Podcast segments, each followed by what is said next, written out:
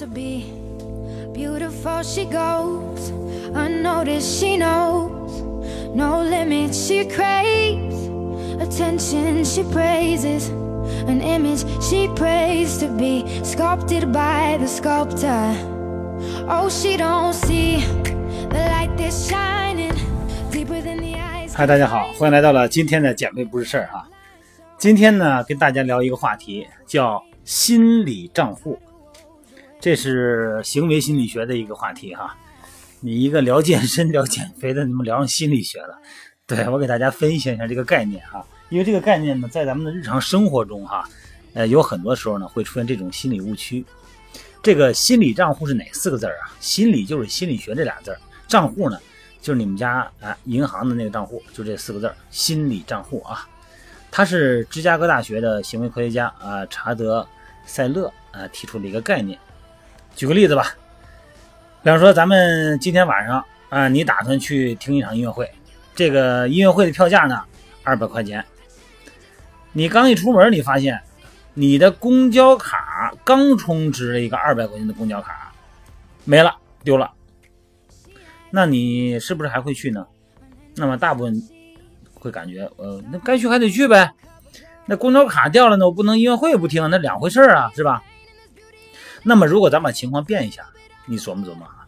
比方说你刚买了张二百块钱的这个音乐会门票，你今天刚出门的时候，你发现这门票掉了。那如果你要是还要想听音乐会的话呢，你必须还得再买一张，还得花二百块钱。那你是你还会去听吗？然后呢，大部分人呢会决定那就不去了，是吧？那我想享受一下音乐，这个这个钱我已经花了啊，我没有必要再去了。哎，这是一个思路哈。可是你想想哈，这两种情况其实挺矛盾的。那么不管丢的是公交卡啊，二百块钱的公交卡，还是二百块钱的音乐会门票，总之呢都是丢了二百块钱的东西，对吧？从损失的金钱上来看呢，其实没有区别。那么，之所以出现两种不同的结果和选择呢，其实大部分人心里边就存在这个心理账户，因为在咱们的脑海里边哈，把这个公交卡和那个音乐会门票，哎，归到了不同的心理账户里边。这个公交卡呢，它是日常生活的这个账户；音乐门票呢，是陶冶一下情操，啊，享受一下生活的这个账户。它不是一个账户，所以说呢，你丢了电话卡呢。或者是丢了公交卡这些东西，并不会影响音乐会所在的账户的预支和支出。那么大部分人呢，依然还会选择去听音乐会，对吧？但是如果你要是丢了音乐会的门票，和后来再需要补一张门票，那这就是一个账户了。所以说呢，看上去呢，好像是要花四百块钱听场音乐会了。那么掉了一张，买了一张，我等于花了四百块钱听着，那人家很多人就觉得不划算。所以说，咱们这个心里面有两个账户，一个是经济学的账户，一个是心理账户。这个心理账户啊，这个它影响了咱们这个消费的决策。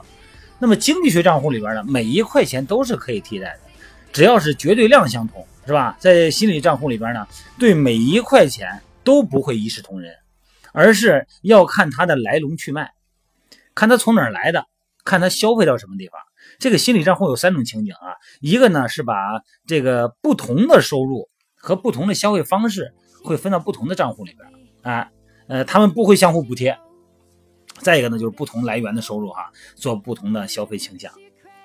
你比方说咱们心里边哈，就把那个辛辛苦苦挣来的钱哈和意外之财，哎，这个得来的钱，他会放到不同的账户里边。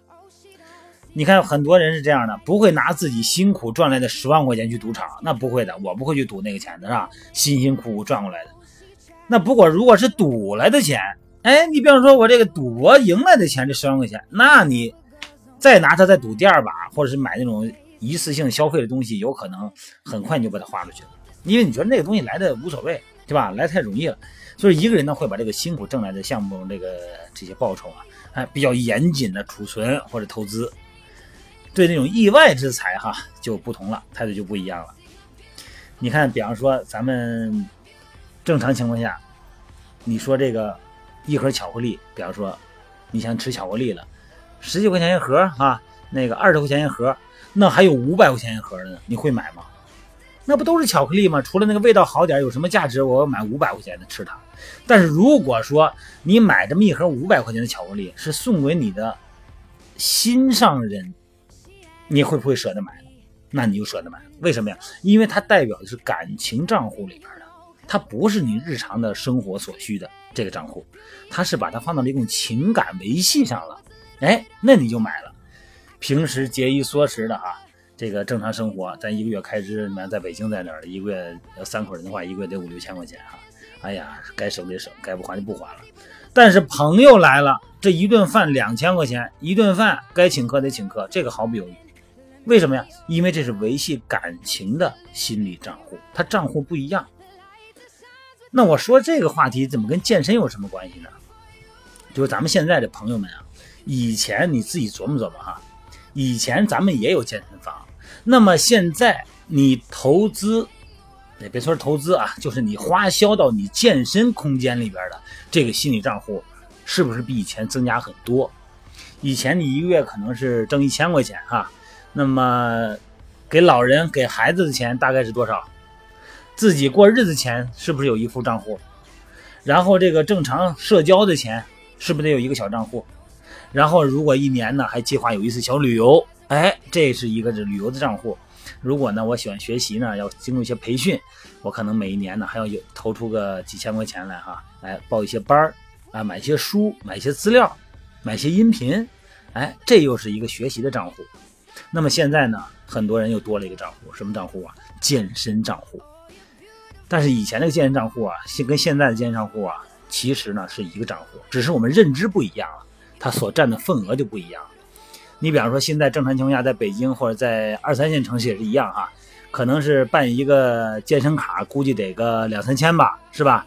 得两三千吧。然后你在私教，一般三线城市的私教大概是三百到五百左右，是吧？大概是这样。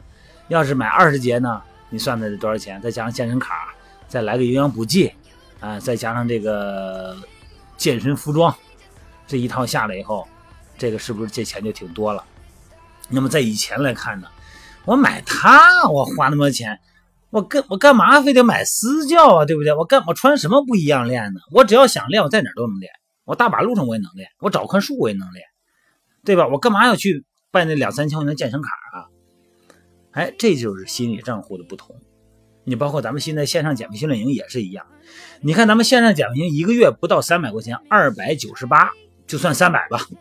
这一个月啊，这二百九十八，我给大家提供训练的视频，需要这个，包括这个大家的交流，而且还有一样，我免费给大家做私教，等于是我免费给大家做线上的，你每一个动作，你按我的视频的动作去做，然后你再把你的用手机再把这动作你给我拍下来，再发给我，我一看这个动作不对，膝关节没有微屈，那个动作不对，肩胛没有后缩下压，这个动作节奏有点快了，那个肘关节痛的动作太大了，哎，我给大家这做这种等于是免费的私教。那么很多的朋友就会想，哎，那我要平时我要请一些私教，还得三百五百呢，对吧？那觉得挺信任我的啊，段教练给咱这免费私教，天天都等着上。那这一个月三十天的话，那要是按三百算，咱不往高里说吧，咱们按三百算吧。那那一个月还六千，那六千的话，这等于是省了呗。那我拿这六千块钱，我买一点营养补剂，是吧？这营养补剂我可以买个，呃，咱们好点营养补剂。我在段教那还有卖五指鞋的。我再买个五指鞋，增加这个脚的足趾的功能，对不对？而且这个东西买了以后，它是一个现实存在的，哎，他觉得这样挺好。那么这样的话呢，你这个心理账户所分配钱的时候，这就不一样了，这就叫合理化分配。所以说呢，咱们每个人都会有不同的心理账户。那有的人可能就想，那这我这不用，我就自己练就行，是吧？自己没事跑跑步就行。嗯，做什么体态评估啊？那差不多就行，外八字就外八字呗，不是一天两天了。嗯，还得花钱哈。嗯，你就算错了这个心，你这个心理账户啊，就算错了账。哪个地方是可以省下来的？哪个地方是赚的？怎么做是赔的？你没算清楚，这就是所谓的心理账户的这种互补性，你给混乱，好吧？今天呢聊这话题，心理账户呢什么意思呢？就想提醒大家，在身体建设方面，在心理建设方面，哈，一个人的健康呢，影响的不是你一个人，影响的是一个家庭，影响的是我们的孩子哈，是两代人有可能是。呃，一个好的健身习惯，一个好的饮食习惯呢，会让我们的孩子跟着我们去慢慢的学习。那么他们长大以后呢，也会用健康的方式生活，用健康的行为生活，好吗？那么你的心理账户应该在哪一块更多的投入呢？在消费方面，消费到你的衣服上、你的社交上，还是你的健身上呢？你们家买一辆车花了三四十万，一年保养费多少钱？你一年给你的身体保养费花了多少钱？你吃药花了多少钱？你算算这些心理账户，花到哪个地方合算，哪个地方不合算，好不好？